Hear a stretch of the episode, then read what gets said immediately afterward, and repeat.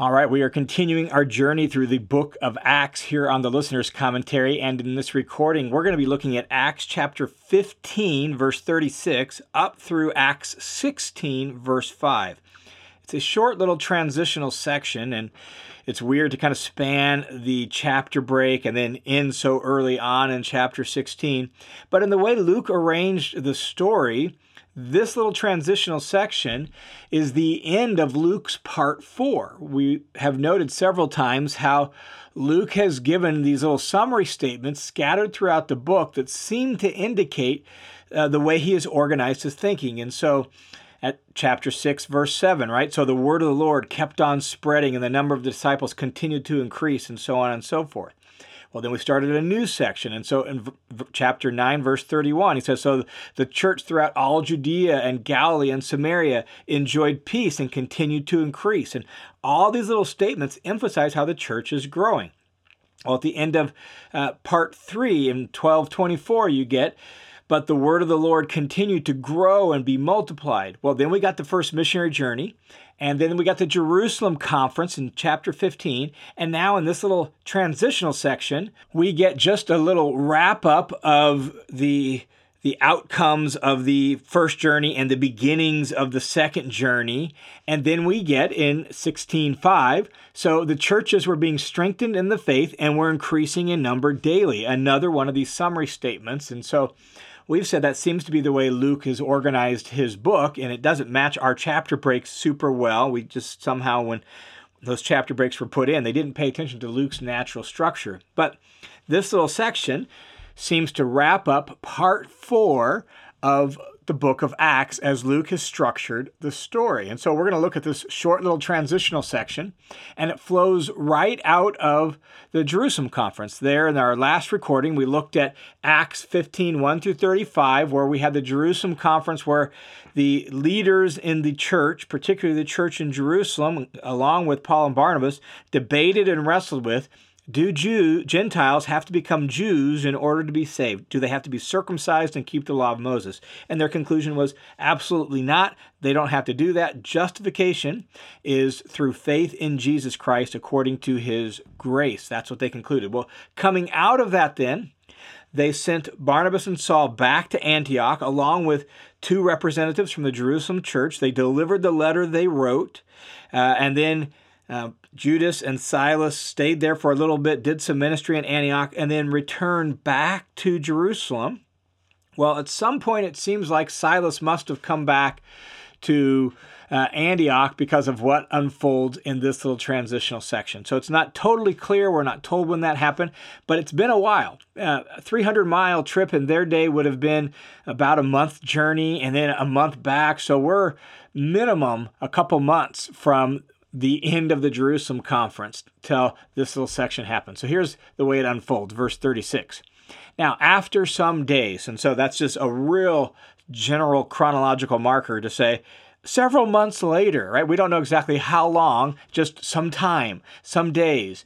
Uh, and because of the, the length of the travel and because Silas uh, presumably being here in Antioch and all of that, it's probably been two, three, four months. So after some days, Paul said to Barnabas, Let's return and visit the brothers and sisters in every city in which we proclaim the word of the Lord and see how they are. And so Paul said, proposes to Barnabas, let's go back and check in on the churches we planted on our first trip. And so it's been, at this point, all told, a year or two since the end of the first missionary journey. So Paul wants to go back and visit those churches and see how they're doing. And it's important for us to notice that because it reminds us that what becomes the second missionary journey, because that's where we're at, we're about ready to get that. What becomes Paul's second missionary journey, the initial impetus of it is to first go and revisit the churches that he planted on the first missionary journey to build them up, to make sure they're doing all right. Uh, they're actually going to deal with the issue that was dealt with in Antioch and deliver the letters, the decrees and the letter from the Jerusalem conference. And so he wants to go back and take care of the churches in uh, Cyprus and Galatia, and that becomes really the springboard for the second missionary journey. And it's important for us to see that, that the second missionary journey was begun to make sure that the churches that they started on the first journey were doing well. So Paul pitches the idea to Barnabas let's return and visit the brothers and sisters in Cyprus and Galatia. Well, verse 37 says Barnabas wanted to take John, called Mark, along with them also. So Barnabas is good with the idea of going back and visiting the churches, but he wants to take John Mark with them. Now, again, that, would seem to suggest that John Mark is uh, here in Antioch as well, that he he's come from Jerusalem at some point and come up to Antioch. And Barnabas Remember, John Mark is his relative, so he's like, let's take him with him. Well, Paul does not like this idea at all. Verse 38 But Paul was of the opinion they should not take along with them this man who had deserted them in Pamphylia and had not gone with them to the work. And it turned into such a sharp disagreement that they separated from one another, and Barnabas took Mark with him and sailed away to Cyprus. But Paul chose Silas and left after being entrusted by the brothers to the grace of the Lord. And so Barnabas wants to take John Mark. Paul is strongly opposed to the idea. No, we should not take him. And notice it says, verse 38 Paul was of the opinion they should not take him who had deserted them in Pamphylia. If you recall on the first journey, they finished ministry in Cyprus, they sailed north, they landed in Pamphylia before they headed uh, inland into Galatia, and John Mark left them and he returned back to Jerusalem and went home. Now, we are never told exactly why. We gave some speculation as to perhaps why John Mark left them, but whatever the reason John Mark left, we noted there and we restate it here that it had to be a good enough reason that it could be described as deserting them and had not gone to the work, and it had to be a big enough reason to lead to Paul feeling so strongly about it that he's willing to end a ministry partnership with Barnabas that has gone on at this point for eight, nine, ten years. That's a big deal. So it can't be just, you know, John Mark kind of got homesick or John Mark got physically ill. This is a big enough reason that Paul is just sternly opposed to it. My own personal speculation that I offered then, I'll restate it here, is that John Mark is part of the problem that led to the Jerusalem conference. That John Mark was not comfortable because he's part of the Jerusalem church, deeply conservative, right roots, and he's part of, and he wasn't comfortable direct ministering to the Gentiles apart from the synagogue, apart from the law, or any of that. I just wonder if that was the case. Don't know for sure. Uh, but he leaves, he goes back to Jerusalem. When Paul and Barnabas finish the first journey and land in Antioch, all of a sudden people from Jerusalem come and start giving Paul and Barnabas grief for direct ministry to the Gentiles. Where did they learn about that? Well, most likely John Mark.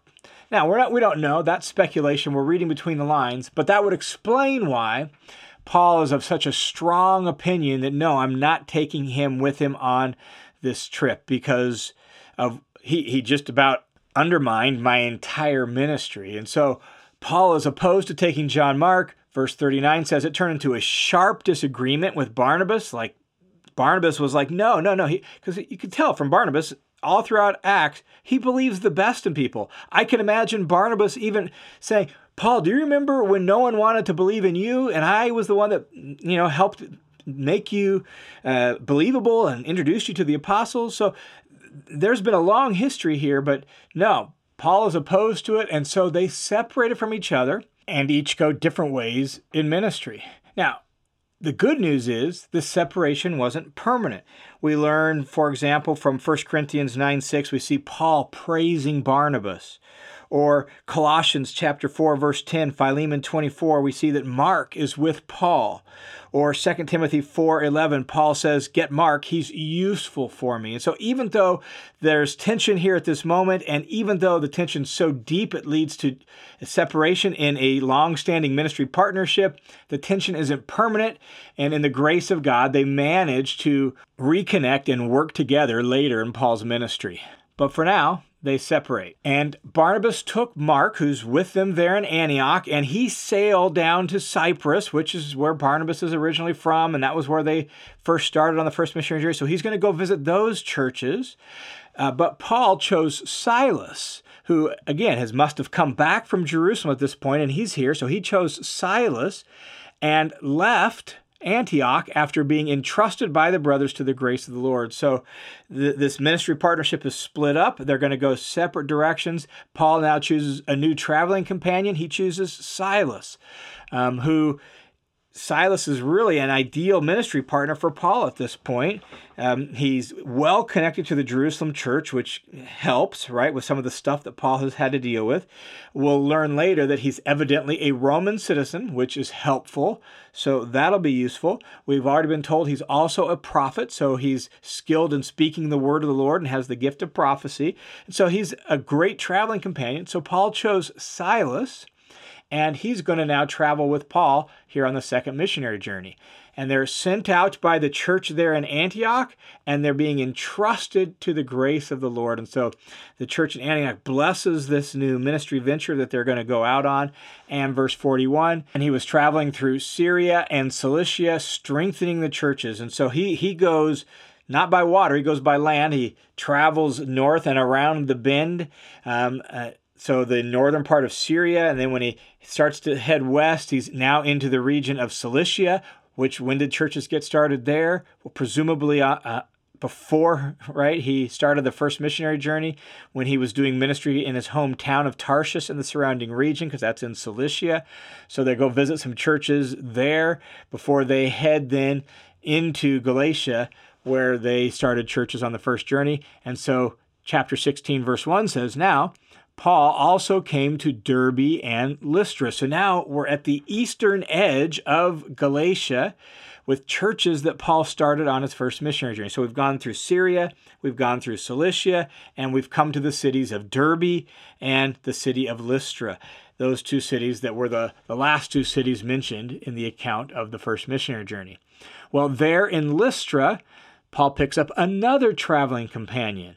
And a disciple was there, there is Lystra, a disciple was there named Timothy, the son of a Jewish woman who was a believer, but his father was a Greek, and he was well spoken of by the brothers and sisters who were in Lystra and Iconium. And so Paul comes to Lystra and he meets Timothy. And notice Timothy is well spoken of in the region of Lystra and Iconium. He's got a good reputation, and so we don't know a whole lot about Timothy's background, but we do know some things about his family. A couple things are mentioned specifically here. His mom is Jewish by heritage and she's become a believer in Jesus, but his father is not a Jew, his father is a Greek. And so we know that from here. We also know from 2 Timothy 1 5 what Timothy's mom's name is. Timothy's mom's name is Eunice, and we even know his grandmother's name, Lois. And we know from 2 Timothy 1 5 that they were devout Jews, they were steeped in the scriptures, and they taught Timothy the scriptures during his growing up years. So he's he's the child of a mixed marriage, and yet his grandmother and his mother are faithful to God and faithful to the scriptures, and they passed on the scriptures to Timothy. And now at some point they've become followers of Jesus. Presumably, they became followers of Jesus on Paul's first missionary journey. So here now, Paul meets Timothy. Timothy has a good reputation uh, and is well spoken of, and Paul actually wants to take him on uh, his missionary travels with him. He wants him to become another one of his traveling companions. Uh, and yet, Timothy's background as being from this uh, mixed marriage of a Jew and a Gentile creates a bit of a problem. Look at verse 3. Paul wanted this man, that is Timothy, to leave with him, and he took him and circumcised him because of the Jews who were in those parts, for they all knew that his father was a Greek. Now, this is fascinating because we've just finished the episode of the Jerusalem conference where the whole impetus was you don't have to be circumcised in order to be saved. But now, here we are, and Paul wants to take Timothy with him. And Paul takes Timothy and circumcises him because everyone knew that his dad was a Greek and his mom was a Jew. And it really raises the question of why. We just had this conference, Paul, and you just defended that people don't need to be circumcised. So, why circumcise Timothy? The issue, and you hear it in the way it's worded here, seems to be for the sake of really just a ministry expedience. It's not for justification. It's not the same sort of issue that was being dealt with at the Jerusalem conference. Here, the issue is that all the Jews who lived in that surrounding area they knew that his father was a Greek. In other words, he, he was sort of a man without a land. He's in between. He's he's got a Jewish mom. He knows the scriptures, but he's got a Gentile dad, and every all the Jews in the area know that. And so, in order for Timothy not to be an offense to the Jews, Paul takes him and circumcises him. The rationale really is the same rationale of the four prohibitions from the Jerusalem conference. There are Jews in these regions who are going to not respect Timothy, not listen to Timothy, and it's going to undermine the effectiveness of Paul's ministry if Timothy goes on uncircumcised. And what this shows us is the flexibility of Paul and his ministry strategy. He'll go toe to toe and he'll, uh, there's certain things he will fight for, certain hills he will die on, and requiring Gentiles to become Jews and keep the law of Moses, that's a hill he's going to die on. But in this case, for Timothy to actually be useful in ministry and, and present no offense to the Jews, Paul's going to circumcise him. Uh, and it reminds us, as F. F. Bruce once said that the truly free man is not in bondage to his freedom. Paul is flexible. As Paul himself says in 1 Corinthians chapter 9 verse 20, to the Jews I became like the Jews so that I might win some of them. And that's really the hope here with Timothy. Timothy is sort of an offense to the Gentiles because of his Jewish background. He's an offense to the Jews because he's uncircumcised. And in order to remove unnecessary barriers to the gospel in Timothy's case, Paul takes him and circumcises him. It also speaks of Timothy's incredible willingness and commitment and desire to serve Jesus in this way. Like circumcision as an adult, not a pleasant sort of thing to undergo, and yet Timothy chooses to do that because it's best for the gospel.